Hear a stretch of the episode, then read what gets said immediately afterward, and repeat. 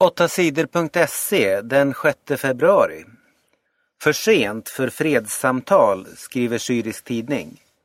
Muaz al-Khalib är ledare för de syrier som vill ta makten från landets diktator Bashar al-Assad. I förra veckan sa Muaz al-Khalib att han ville prata fred med Assad. Det var första gången som Assads motståndare sagt att de vill ha fredssamtal. Något svar har Khalib inte fått. Assad har inte sagt någonting. Men en tidning som stöder Assads regering skrev på tisdagen att det är för sent för fredssamtal. Det har varit krig i Syrien i snart två år. Rebeller vill störta Bashar al-Assad och ta makten från honom. Therese Alshammar väntar barn. Sveriges bästa simmare, Therese Alshammar, ska ha barn. Barnet ska födas i juni. Men det betyder inte att Alshammar ska sluta att tävla. Jag längtar fortfarande efter att simma snabbast i världen igen, säger hon. Therese Alshammar drömmer om ett OS-guld. I OS i London i somras blev hon utan medalj. Hon hade en skada i nacken. Therese Alshammar hoppas att hon ska tävla i EM sommaren 2014. Men redan i höst vill hon börja tävla i världskuppen. Minst fem dödade i jordbävning och tsunami. Det var jordbävning utanför Salomonöarna i Stilla havet under natten. Jordskalvet var mycket kraftigt. Det satte igång en stor våg i havet, en tsunami.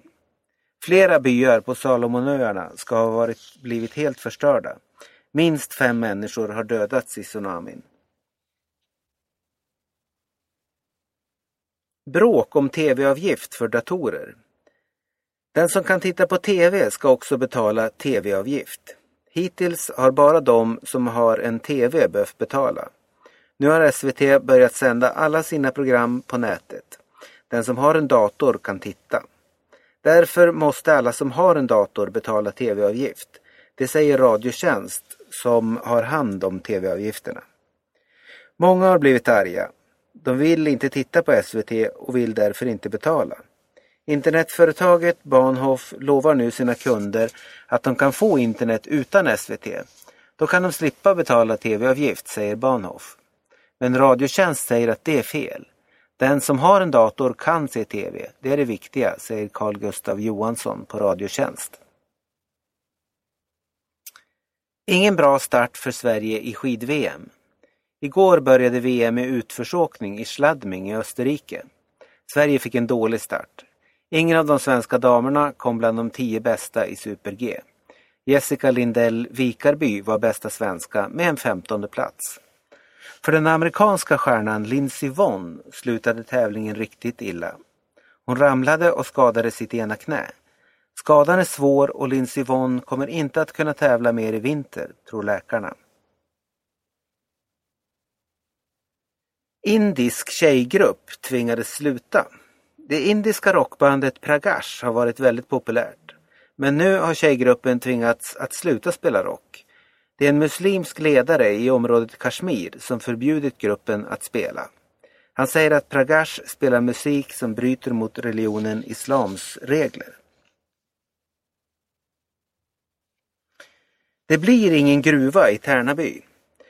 Gruvföretaget IGE Resources ville starta en gruva nära Tärnaby i Västerbotten. Det skulle ha blivit det största företaget i länet. Gruvföretaget tänkte satsa 10 miljarder kronor på nickelgruvan. Gruvan skulle ha betytt många nya jobb i Västerbotten. Men det har varit svårt för företaget att få tillstånd av regeringen att börja med gruvan. Till sist ville företaget inte vänta längre. IGE Resources startade en gruva i Kongo istället.